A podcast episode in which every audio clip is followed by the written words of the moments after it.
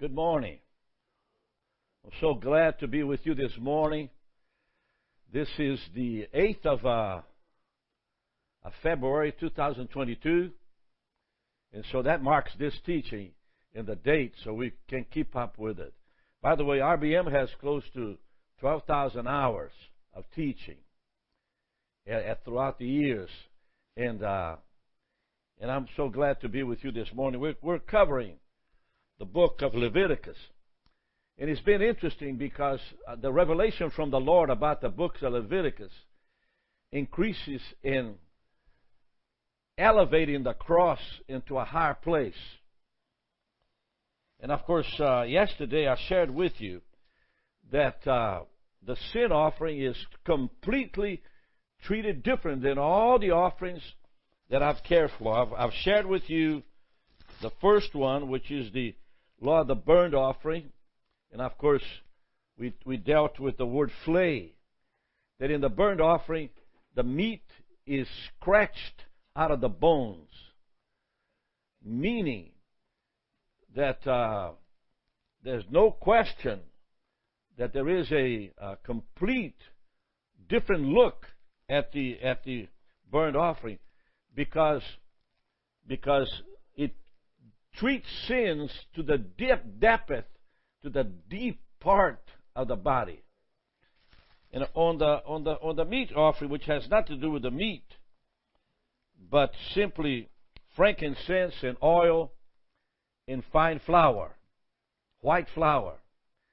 And of course, the reason why it's different because it's called meat offering, but it doesn't deal with meat. It deals with bread. And in that, uh,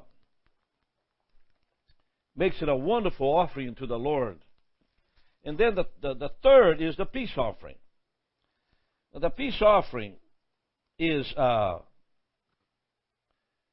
it's, a, it's, it's from the herd. Of course, there's a transferring part of the herd, but it's called the communion offering, meaning that the substitution of sin is that the sinner comes in pulling an animal and he puts his hand on the head of the animal and transfer to the animal his sin.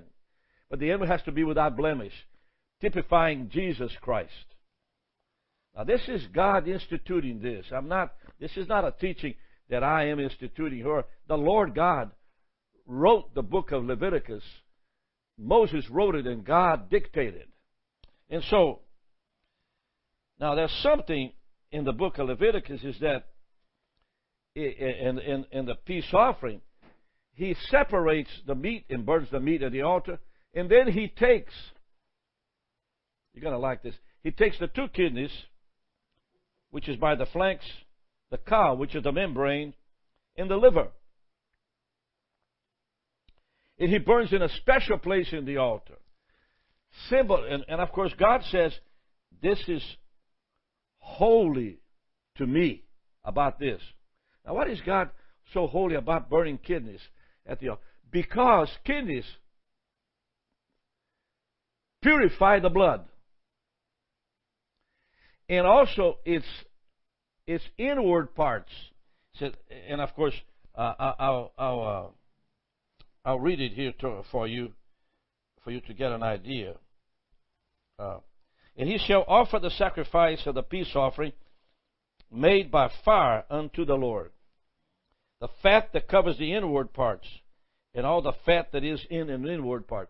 So you take the fat of an animal that I within the within the body, and you offer unto the Lord. now you probably say, Rick, why would a fat be something that God wants to treat separately? Because fat symbolizes prosperity on, on top of the kidneys and the liver, which symbolizes purifying of the blood. By the way, if you take a steak and you put on the fire, and you take all the fat out of it, what you have is a dry, tasteless steak. Meat is good with fat on it in order to, to sediment and, and clean. And the Lord loves the fat. He loves the provision. He loves the sufficiency of this offering. Meaning, when you accept Jesus Christ as your Lord and your Savior, and you confess your sins to Him, He begins to take care of your life. And one of the things He does, He watches over you. You know, this ministry survived financially by God's provision. And I want you to know there's nothing more sweeter than this to have God's provision constantly from people all over this country sending an offering to us. And uh, it is, it is uh, very, how do I say, very, uh, uh very overwhelming that in a period of a lifetime you don't remember when God didn't provide. And that, that's the aspect of the cross and the benefits of the cross. Then, of course, uh, uh, the sin offering. And of course, in the sin, I'm, I'm, just going back and teaching you each. Now, the sin offering is an interesting offering. First of all, all the meat of the animal is thrown away. I like a bullock because the priest, when he sins, he has to bring a bull. What is it? It's a bull. It's a thousand pound hunk of meat. And, and, and it scraped all of it, all the meat is except the kidneys, except the membrane, except uh, uh, the blood, which is sprinkled upon the altar several, seven times, and so on and so forth. What is the meaning of that? And yesterday I shared with you. What is the? Let me read this just so you you. It says, "In the skin of the bullock, in all his flesh, with his head, legs, inwards, and his dung. It simply means that if the animal takes the sin of the sinner, then the only thing that is savable in this animal is the kidneys, the liver, which represents the purifying of it. The rest has to be taken outside of the camp. So what, what, it, what it means? It means that uh, when the cross of Jesus is accepted in your mind, it is finished. He takes, he takes all the sin. He doesn't leave a little bit for the next generation. He takes all the sin. Completely every part of the sin. And so, look what uh, my commentation uh, in, in, in my, it says, properly confess, there's nothing left of those sins properly confessed. God, I want to thank you for my life. I thank you. Forgive this sin and forgive this sin. And I say this one and the other one. And I ask you, Lord, to forgive me. And it's a, it's a beautiful thing. So this animal is totally wasted. Why? Because it represents sin, saying that the cross, when Jesus died on the cross and you receive Jesus Christ as your Lord and Savior, if we confess our sins, He's just and faithful to forgive our sins and cleans. I mean, it's just a vacuum cleaner of every sin in every cabin, every part of your mind, conscious, subconscious, totally clean, wiped out.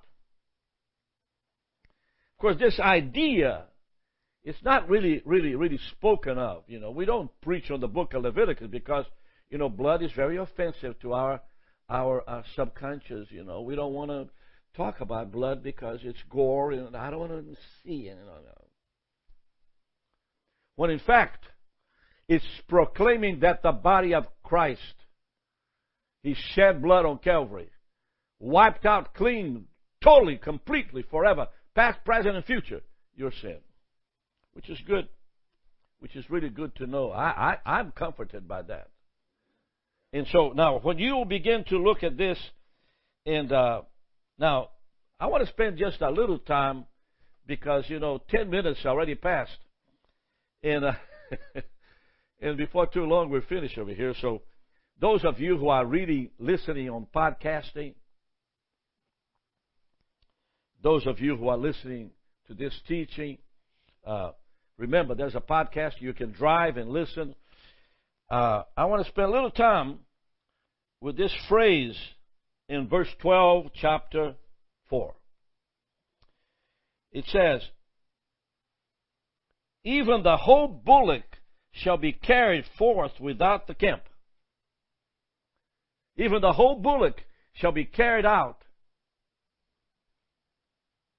shall, be, shall, shall he carry forth without the camp unto a clean place where the ashes are poured out, and burn him on the wood with fire. Now, this fire in the sin offering, it's another fire. It's outside of the camp. Now, why would God do that? You know, you have a big fire, a brazen altar. All the 12, 28 priests to take care of it in their section of the day. And why now? Why, why now you have to go outside of the camp and burn with another fire? Because in it is the sin of the animal.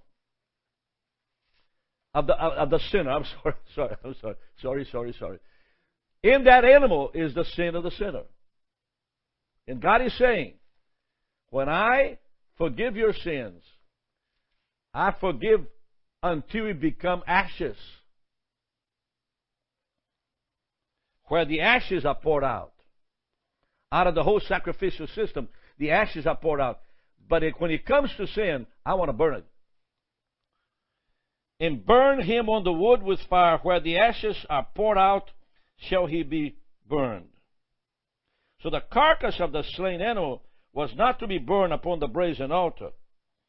At least it is regarded to the sin of, but rather taken to a place without the camp and burned there. Burned, burned. Now, outside the camp, in terms of our situation in the Middle East, is understood in two ways. The, the Garden of, of Gethsemane is a very, very, very, very powerful place, the Church of all nations. And of course, you know, it belongs to the Catholic Church, so uh, uh, Protestants are not really part of it. But when it comes to Golgotha, or the place of the skull, there is an argument. Because a queen of the 14th century built a, a, a, a church, and it's called what, John? The Holy Sepulchre. And of course, it's right there in the inside of the city walls, uh, according to today's measurement. So why do we celebrate? Now the other one is called Gordon's. Gordon's uh, uh, uh place. Why Gordon's is so important is because it is close to a bus station.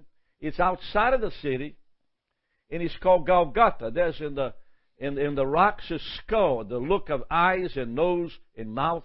When you look from afar, it looks like a, a skeleton, the face skeletal, the skull. Where do we get this idea from that? Let's take a look and begin to look at this. Because if outside of the camp is important, then it has to be substantiated by Scripture. Why do Protestants will stay with the with the Gordon's Chapel uh, uh, place. Go to Matthew 27, 33, and we'll cover that. And when they were coming to a place called Golgotha, that is to say, the place of the skull, tradition says that Adam was buried here, and that his skull was found close by. I, I, I don't know what tradition is, but and they gave him vinegar to drink and mingle with gall. And when he had tasted thereof, he would not drink. Matthew is referring to Jesus at the cross. Matthew calls the place Golgotha. You go to Mark chapter 15, beginning with verse 22. It says this and they bring him unto a place, the place Golgotha, which is being interpreted the place of the skull. Now notice that that, uh, that this is Mark. This is Mark. So Matthew, the apostles of Jesus, mentioned Golgotha, mention the skull. Now, what is the difference between the place of the skull in the church of, of the Holy Sepulchre.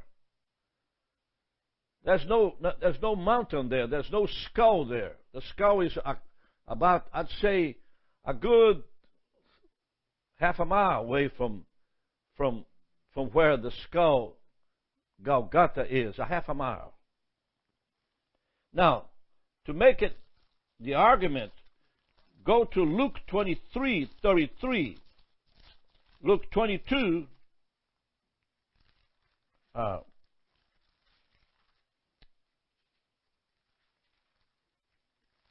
Thirty-three. Is that right? Luke 23, I'm sorry, Luke 23, folks. Forgive my, my eyes.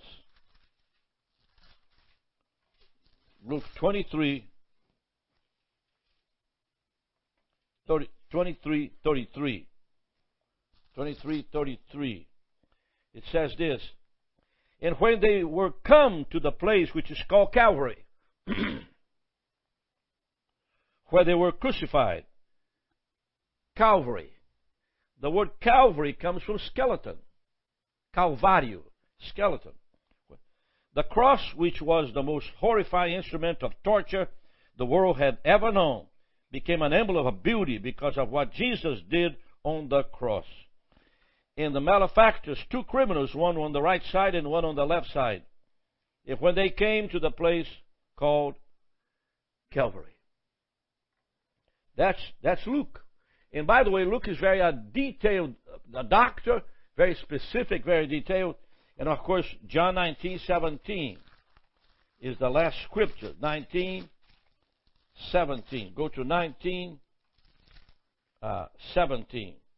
And it says this And he, bearing his cross,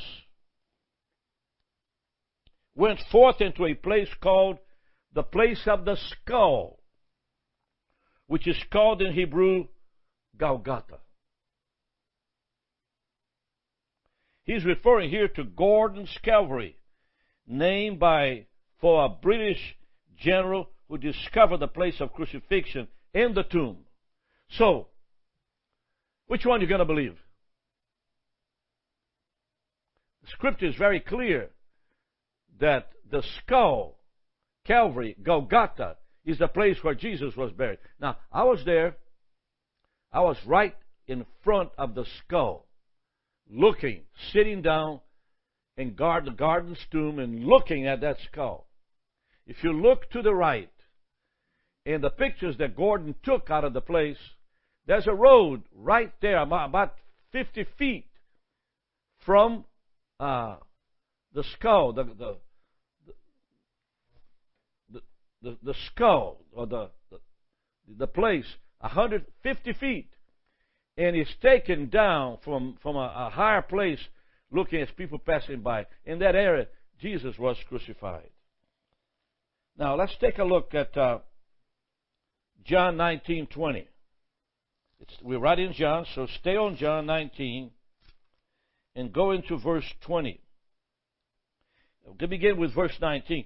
And Pilate wrote a, a title, put it on the cross in the writing was Jesus of Nazareth, the King of the Jews. As a sarcasm attitude, this title then read many of the Jews. For the place where Jesus was crucified was near the city. Near the city, meaning outside of the city. So if it's near the city, it can't be inside of the city. It has to be outside of the city. And that's John uh, uh, 19, 20. Okay.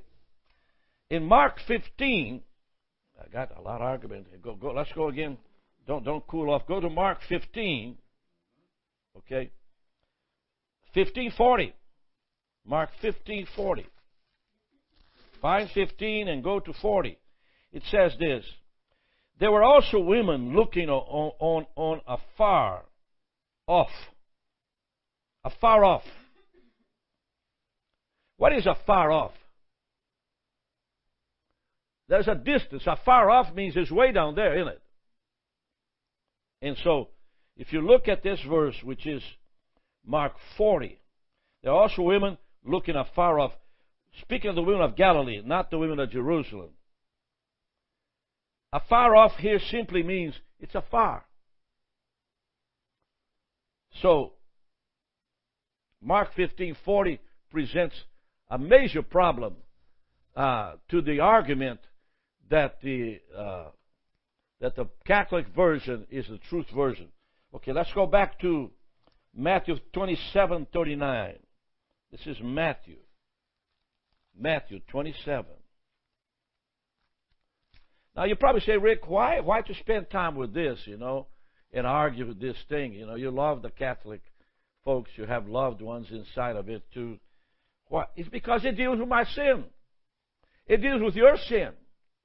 That when you go to Gordon's Chapel, you are the uh, Gordon's uh, uh,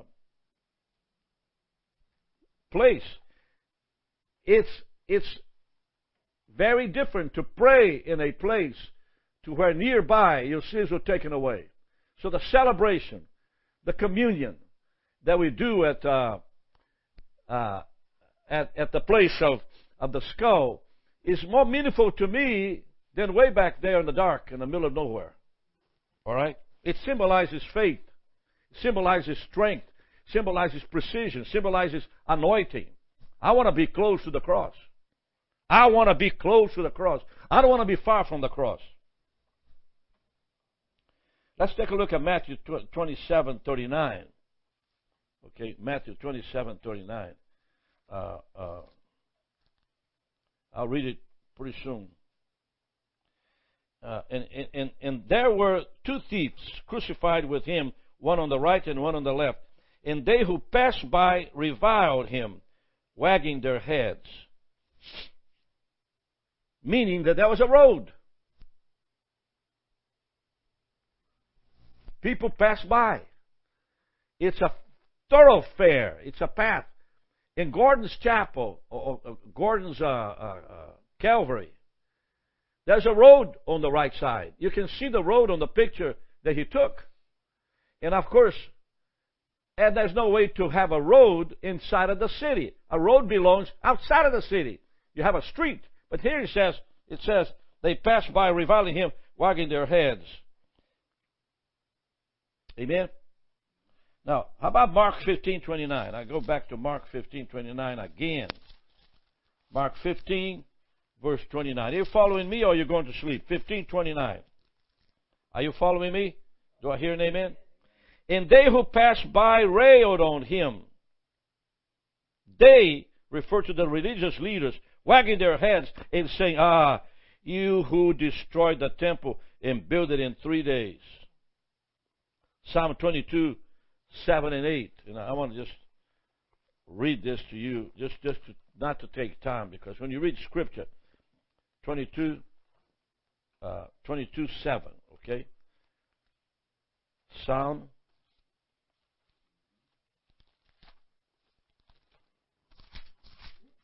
Twenty-two seven. Here, here you go.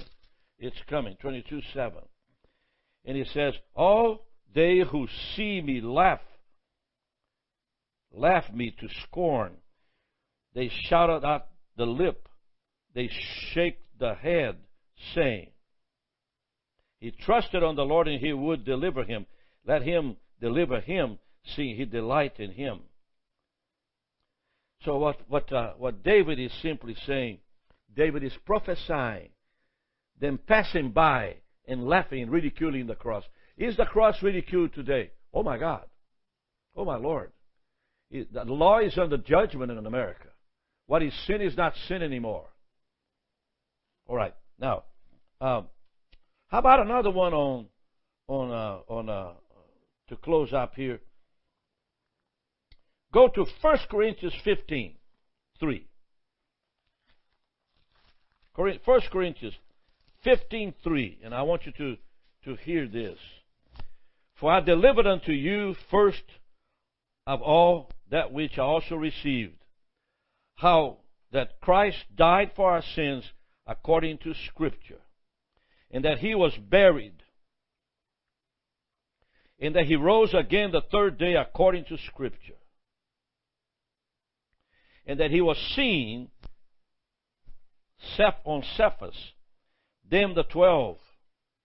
And of course, you know, Mary Magdalene is the first woman that actually saw Jesus on the tomb. After that was seen above 500 brethren at once, of whom the greater part remains unto this present, but some are falling asleep. This is Paul writing at 1 Corinthians, which is about 59 years, uh, 50, 59 AD after Christ. I mean, Jesus died on 33, so you're talking about uh, 30 years in the future. Paul writes what we just read. So the death of Christ, his resurrection, ascension, is the most important thing. But I want to call your attention that Gordon's Calvary not only is the right place, according to Scripture, but it is for us that love Israel to visit and leave an offering. And then you take your communion looking at the skull. You know, my father was just so much about the skull. He preached on Calvary all his life. I mean, Calvary, every single message. I found out moving from my house into a condominium. I found out all his sermons that I kept for many years, and one of these days I want to show you. They're just brown and, and old and 50 years old. Uh, but all of them has to do with the cross. The cross, the cross, the cross, the cross. Calvary, Golgotha, the cross. And of course, in Brazil they sing hymns, you know. Uh, and of course, in the States we also sing hymns that, that are not sung anymore. At the cross, at the cross, when I first saw the light, and the burden of my heart rolled away. It was there by faith I received my sight, and now I am happy all the days. Would you sing with me? At the cross, at the cross, when I first saw the light, and the burden of my heart rolled away. It was there by faith I received my sight, and now I am happy all the days. I hope that uh, as we finish chapter 4, by the way, tomorrow or next week, I'll be dealing with, uh, or tomorrow, you know, I, I can teach every day if you simply look at my podcasting and I can record because we have Emily now. Okay? But the next time I'll teach, Emily can record while John is running around all over the place. But uh, I'm, I'm, my next teaching on this subject, okay? I've, I've taught already on the burnt offering. I've taught on the meat offering. I've taught on the peace offering. I taught on the sin offering. And now I'm going to deal with the laws involved with the sin offering. And of course, it is a repetition in here but there's certain things I'll mention to you. Moving to the trespass offering, which is relational, very relational. And uh, you're going to really enjoy this because we say that sins against others in terms of relationship are critically important uh, for the Lord to deal with us. Remember now, the sin offering is burned to crisp outside of the camp. God wants to. So trespass is dealing with relationships and that's very important. Matter of fact, you're going to discover little things like this. That if a soul commits trespass through ignorance, not knowing in the holy things of the Lord, that he shall bring for his trespass offering unto the Lord a ram. You know, I, I, there's a significance over here, very important significance on how to deal with relationships. And of course, you know, our, our ministry I wrote a book called Praying with Accuracy.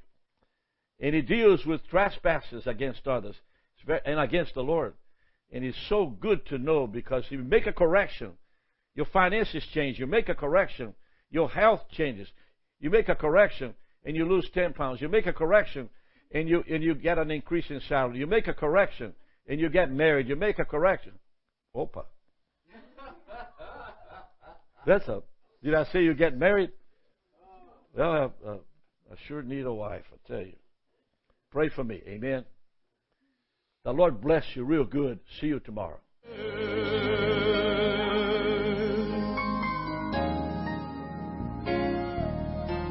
Senhor, eu vejo o mundo triste, atribulado pela ação de Satanás.